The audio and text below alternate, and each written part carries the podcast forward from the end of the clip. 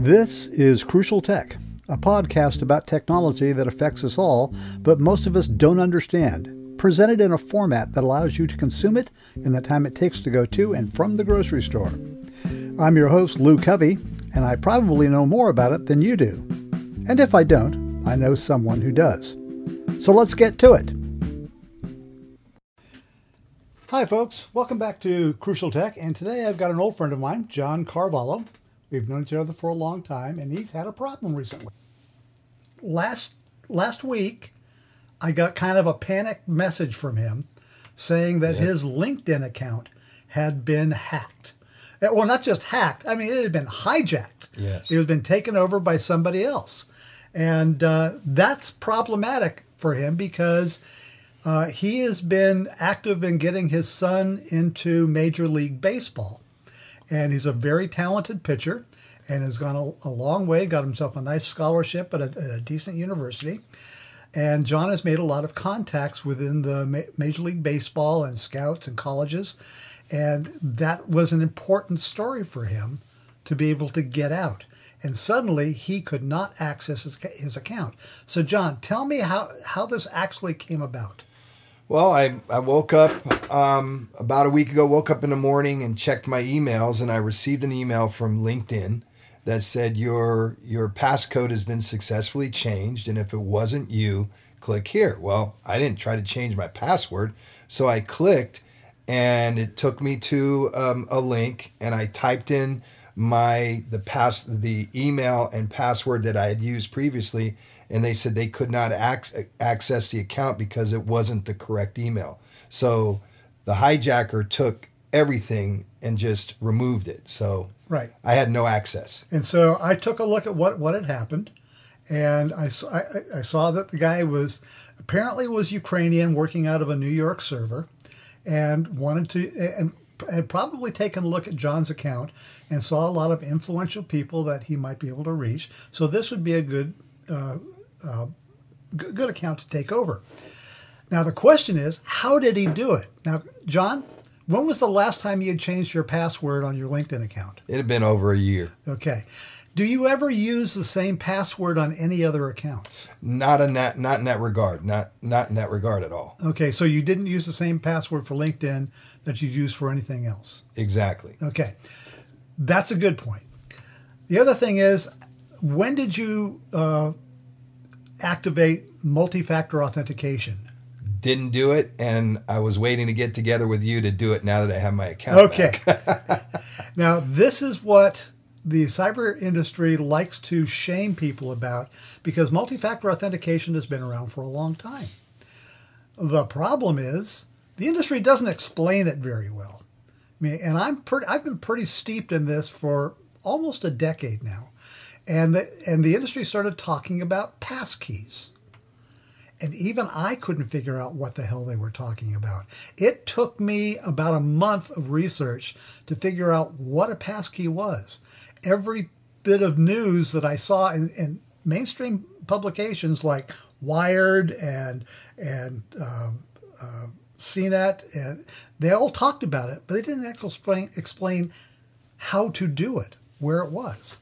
And that's one of the reasons that I started Crucial Tech is because the technology world doesn't explain itself very well to the rest of the world that needs to use it. And we're here talking about what happened to yours. Now, if you don't have multi factor authentication and you are like 87% of the population that uses the same password for almost everything, which John isn't, uh, then eh, your, your account is liable to be hacked. The good news is if you're somebody like John, you're very unlikely to get attacked this way because John doesn't have any money. Amen to that. Uh, I mean, he's you're not going to wipe out his his uh, bank account and, and make yourself rich, but he has a lot of contacts. So there, the target wasn't John. The target was someone within John's LinkedIn connections, and then he had to go through the process of getting it back. Now, what LinkedIn will tell you is you you contact them, and there's a page that you go to. It's not easy to find. You know, you have to do some Google searches to actually find this stuff. And it takes you to a form and you fill out the form. Okay. And you know, one of the forms is, is are you reporting for yourself or someone else? Yes. Okay. That's problematic because once you fill out the entire form, you know, that's one of the, like the second question in the form. You send it in, you'll get an automated message saying, well, since you aren't the person being affected, we can't, can't do anything about that. But what John did, I thought was interesting. How many people did you contact about filling out the form? Well, the first person I contacted was you, and then um, and then I, uh, my wife was involved in it as well. Uh, and then what I did is I went through my contacts on on my phone list, and everybody that I knew that I was connected with on LinkedIn, I sent just a um, a, a, message saying, "Hey, I've been hijacked on LinkedIn," um, and just said, "If anybody tries to reach out to you, um, it's not me right now. I can't access my account, and would you mind?" Reporting it to LinkedIn because I can't even report it. That was the that was the frustrating thing is I went on I went on through the website at LinkedIn, tried to report it, but because my email was uh, because the email was changed by this this uh, person where wherever whatever part of the world they were in, um, LinkedIn wasn't recognizing me as um, as the as a person of validity, and so they so they I would fill out all the I'd go you know it takes like four minutes or so yeah. to fill it out. I'd fill it out and then they'd ask me for the email and then they'd say, well, your email doesn't connect with this account. And then they'd wipe everything that I filled out out. So it was really frustrating. So I just went on. Uh, I had I just developed an agenda where I was letting everybody know in my phone contacts, please report this. Um, and so that's how it started. Yeah. And from my experience, and I've, I've been talking to people on, on a LinkedIn subreddit uh, who have the same problem. It is absolutely rampant. It's been going on for about a year where people have had their accounts hijacked. And in almost every case, they don't have multi factor authentication and they've got a weak password. Wow. And it's taken them weeks to months to get their account back. Good news is you do get it back. But what I think we've discovered with this particular case is creating a critical mass of people contacting LinkedIn, which kicks in an algorithm that said, hey, maybe we should look at this. That's good. Okay. But the key point was you had an in, didn't you? I did. I did. So I I have a friend um, who I coach sports with um, that worked for another organization but was really connected at LinkedIn. He asked me to screenshot everything that I had and send it to him, and he forwarded it to his friend at LinkedIn, and they escalated it. So coupled with all of the um, my friends that were sending reports in along with these screenshots I received um, I received an email within 24 hours of giving the information to my friend. Uh, we'll call him George. Yeah, and you know that's the good news and the bad news, because if this happens to you, you're going to need to rely on a lot of friends. I know uh, one of the first things I did uh, is I went up on my LinkedIn account, which has thousands of connections. Yes. And I said, anyone who who knows my friend John Carvalho and I tagged your name. Yes. Okay. His hijack his, his account has been hijacked. Do not respond until he's been able to resolve this. And I got about 200 people that responded that showed that we that I knew that we both had connections to. So that's really what it takes, folks. If, if this is going to happen to you, uh, you need to um, you need to rely on your community on that. Uh, that's that's what social media was originally created for, and it's rarely used for. Mm-hmm. But that's what we're all uh, we're all here to, to, to work together, and uh, that's what I'm here for as as a journalist covering cybersecurity. And we're going to get a little bit into what it takes to protect yourself. Now, first of all, John, let's talk about passwords. Okay. Because there's something else you said. Uh, I mentioned one of the things you should do is have a password manager. Yes. Okay. Have you looked into that yet? I've looked into it, but again, I'm waiting. I was waiting to get together with you because I, I want to, because you said something really crucial is that you reset your passwords almost every week, and I and that was that was absolutely a paradigm shift for me. Yeah. Um, and I appreciate that. And so, um, and what I've also learned in life, and you know this about me because we've been friends for so long, I don't try to learn things on my own. I try to find experts who can help me get through. And Lou, you're you're an amazing expert on this stuff. So Oh, thank you. Why try to figure it out on my own when you can walk me through step by step? Yep. Now, uh, two of the, the password managers that I recommended were LastPass and 1Password. Um, they're good good products. However, they're not foolproof uh, because uh, once you do some research, you will find that LastPass has been hacked a couple of times. but for those who don't understand what a password manager is, essentially what it does, it's it's a a piece of software that exists in the cloud. Okay, the, the cloud is a server somewhere, and it's a virtual service for people that use it. And what it does, it stores all the passwords for all the accounts that you have. Takes a while to set it up, but essentially you only have one password that you have to remember, and that's the password for the password manager. Uh, that doesn't mean it's completely secure. What we're aiming for here is not completely secure, but mostly secure. More secure than you were before you started using it. Kind of like Monty Python. I'm I'm not completely dead. Right, exactly. Uh, good analogy. I'm feeling better. I think I'll go for a walk.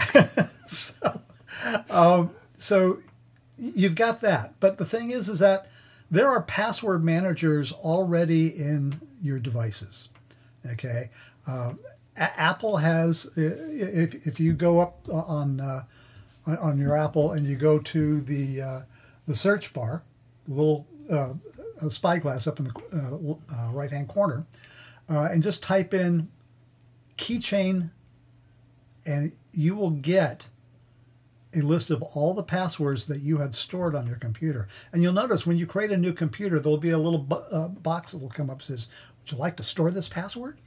Yeah. Okay, and your answer should always be yes. Okay. Now, that doesn't mean, again, you are not completely secure because if someone hacks into your device, then they can get to it. That's why you've got to keep your device secure. And you'll notice uh, while we're doing this right now, we're recording this, and this my uh, my computer will stay uh, awake. But when it goes dormant for a while, it will go to sleep, and I will have to type in a password to get back into my computer. So if I walk away for 15 minutes, my my computer will go into a safe mode okay. so so that no one can actually access that data while I'm gone. So your listeners might think I'm a complete I don't even know what they're going to think, but that keychain thing that you're talking about, I've seen it for years and I've been reluctant to use it cuz I didn't I didn't understand it. Right. And I think a lot of people maybe in my space probably are. don't understand I, it. I would say more than four fifths of the population don't understand these things. Well, okay. Celebrate the 4th with a 5th. Yeah. um, and uh, uh, Google also has the same thing.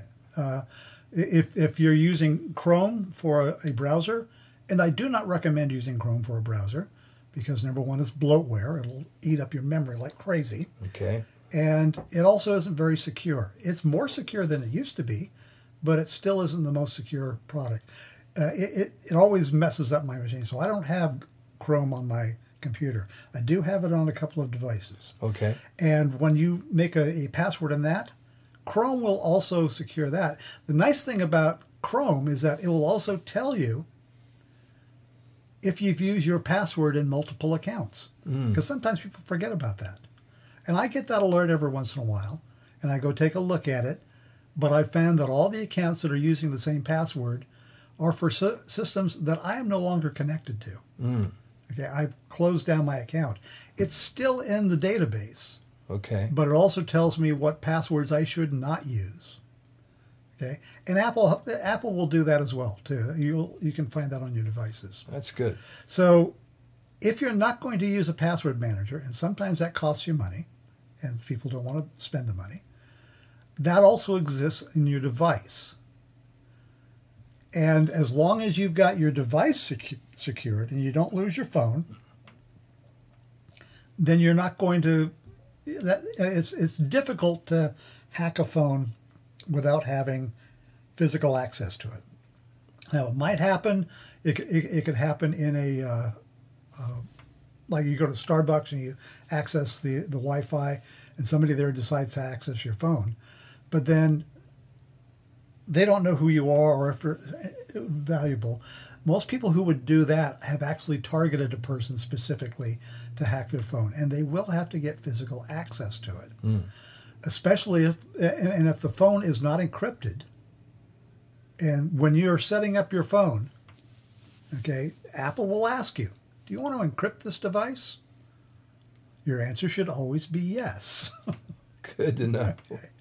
Uh, you can also find out here uh, now, folks. I know you can't see this, but if you if you, on an Apple device, if you go up to the Apple and you choose System Preferences, whoops, System Preferences.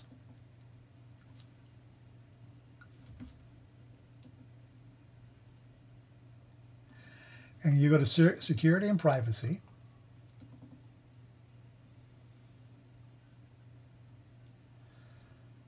And it's moving very slowly.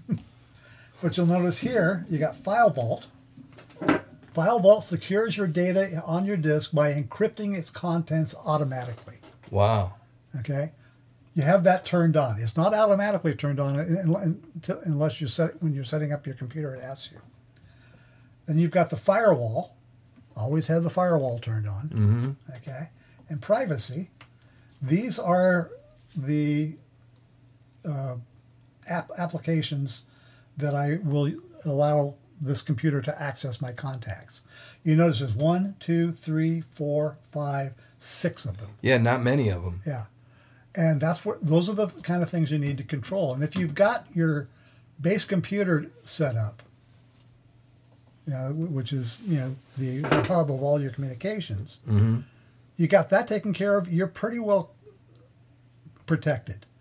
Now, if you're working in the NSA, that's not going to uh, protect you very well. But then the NSA has other issues that that's, or things that it's protecting itself. Okay. But the idea is, whenever you need, find a security uh, feature, always turn it on every time. Good to know. And that's one of the reasons, you know, um, uh, WhatsApp uh, came out with an advertising program talking about how their uh, their system is encrypted, and that's true.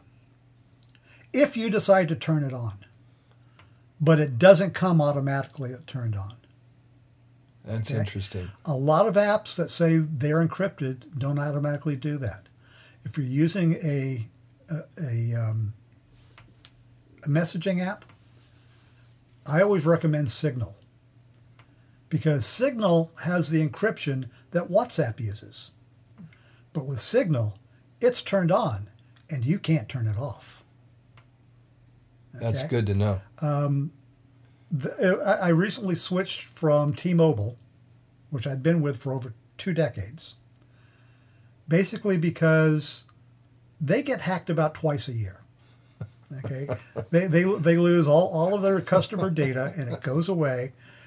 And while I enjoy their customer service and I've always enjoyed their product because it works really well in Europe, I haven't enjoyed their security. So I switched recently to Mint.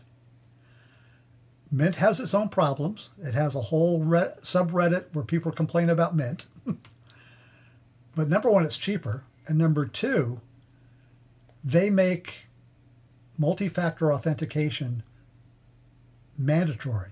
You have to request to turn it off. Oh wow. Okay. And that causes problems. Now, let's talk about multi factor authentication. Please do. Okay. Some people uh, refer to it as, as two factor authentication, which is what it started out with. But now you've got lots of different opportunities, and we'll touch on a few of them. Okay. Multi factor authentication includes facial ID for your phone. And as you see, I've got an old phone here, so I use the fingerprint. Fingerprint. Okay. If you i- i- you've got to have those turned on, because that way, unless they've got your biometric information, they can't access your phone. Okay. That's that that's step one. So then, biometric application would that mean if they get a picture of me, then they can use the the photo of me to do a face ID, or how does that? they can to an extent, but facial ID w- doesn't work. You, you see these things where you take a picture of somebody and you hold it up to it. Mm-hmm. That doesn't work too well. It has to be a really, really good picture. Okay, Okay, uh, it, it works more on 3D. I'm just asking for a friend. Yeah, yeah, uh, but I, I mean, it's one of the things they can do. But then again, they have to have physical access to your phone. Okay, Okay, they have to take your phone and then hold a picture up to it. okay, Okay, and the thing is with uh, the fingerprint ID, try using it on a really cold day when you're not wearing gloves, because it doesn't just identify your fingerprint; it also rec- rec- uh, recognizes body heat. oh wow, Okay, and if it's too cold, it won't work. You have to rub, Wow. rub up your hands, stick it under your armpits, and then then it'll then it'll work. wow. Okay, but again, it's not foolproof, but it will keep fools from getting in. there we go. We don't want fools. yeah. So that's that's one thing. But now now you'll also notice uh, when you sign up for uh, or, or you're logging into an account, and LinkedIn does this too. Okay, you can put in your name and password, and if it's recognized, that's fine. Mhm. But if you have multi-factor authentication set on LinkedIn, it'll also give you the choice to sign in th- through your Google account, through your Apple account, or through what they call an SSO, which is something that's run by your corporation. Okay, okay, And what you do, if if you've authorized Apple, what will happen is that it will send a text to your phone and say, uh, somebody's trying to get in.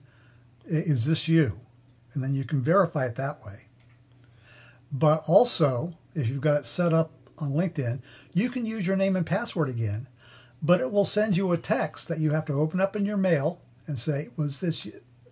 Are you accessing your phone?" You can say yes, and that'll let you in. So had I had that set up when I got hijacked, Yeah. um, Apple would have sent me a text message at two in the morning, and probably would have, would they have waited for me to respond yes before Yes. access was given? Yeah.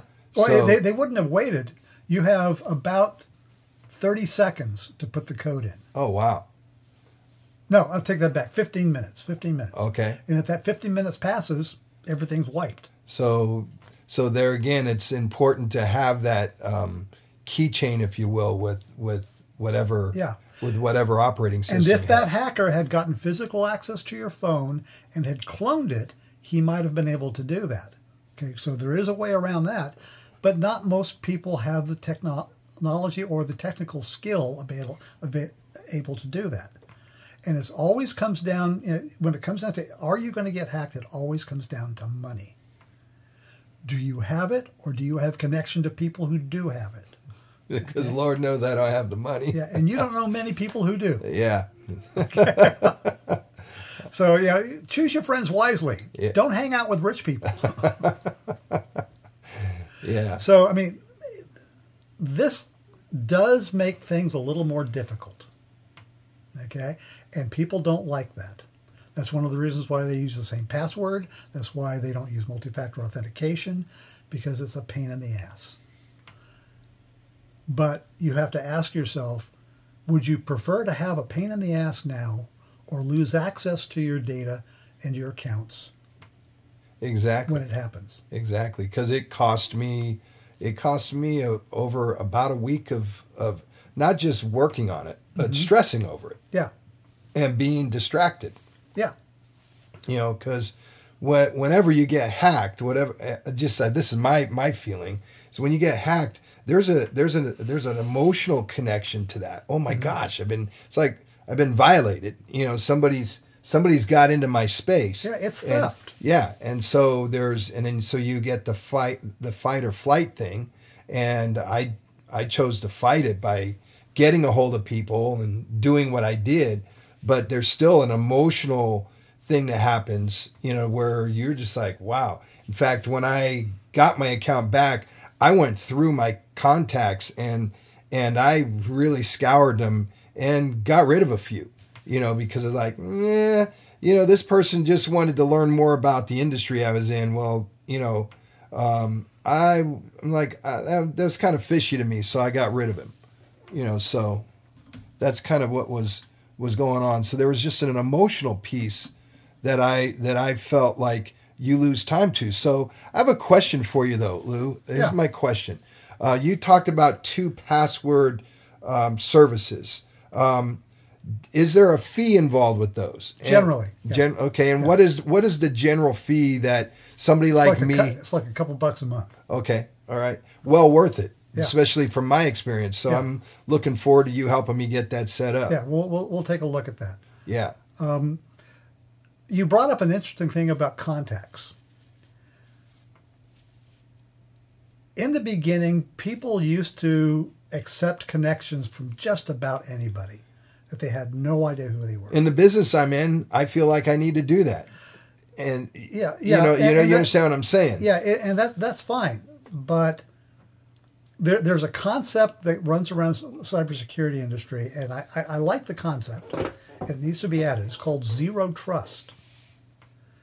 Because most of the time, if somebody walked up to you on the street and said, "Hey, I'd like to give you a million dollars," you would turn around and walk the other way or punch them in the face. Because nobody does that. Yeah. They do it all the time on social media. Yeah. Okay, and they always, you know, even even if a beautiful woman walked up to you and said, "I think you are the most amazing man you've I've ever seen," that only happens on Hallmark movies, not in real life. People don't have that kind of confidence unless they have a an ulterior motive. And that comes out most specifically on social media. Like, I don't go two weeks without getting a request for a connection from a post-pubescent Asian woman who claims to have a master's degree or a, a, a, a uh, what was that master, uh, master's in uh, MBA? That's it, an MBA from Cornell, and is now the CFO of Estee Lauder. Okay, and she th- she starts to say, "Your career path is is very interesting, and I think I uh, we could do some business together." Okay, I think it, I, I've I've received a number of those. So I'm sure other people on LinkedIn get those. yeah, they, they all do. And when I take a look at who these, you, know, you, can- you can see the uh, the common connections. These are other people. I'm looking at these these people that is that are common connections. They're smart people, and they've connected with this person. Mm-hmm. Okay, dumb, real, real dumb. Yes.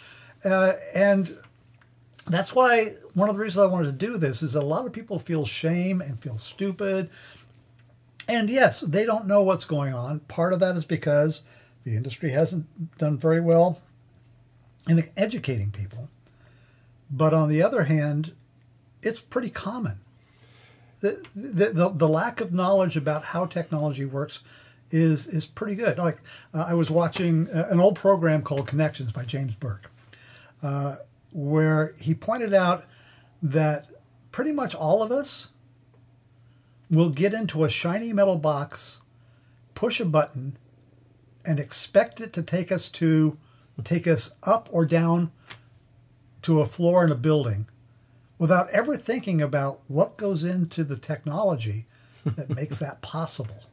Yeah. And it's completely normal Yeah. we we expect technology to serve us and not hurt us. Yeah. And when it does hurt us, it it surprises us. And you know, if I could say something to like these common contacts that you've seen when you've looked at these, you know, uh, when I got when I got hijacked and I sent out my text messages, one of my friends who understands um, marketing, if you will, um, he said he said this, and this is probably why some people will take a risk with these these requests, and I think we do need to have zero. To- I, I've gotten to the zero tolerance thing because what he said was, yeah, your contacts are are are are a gold are gold. You know, I think today in this world, the more contacts you have, you know, the more the more you can get your word out. So the more you're able to brand yourself.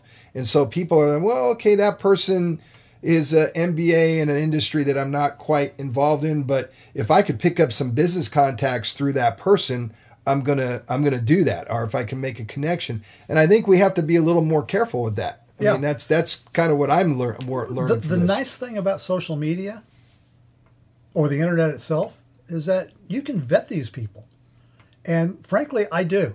You know, like like when I get, when I get that Asian woman telling me she's a CFO of Estee Lauder, I go up on Google and I say, type in CEO of Estee Lauder.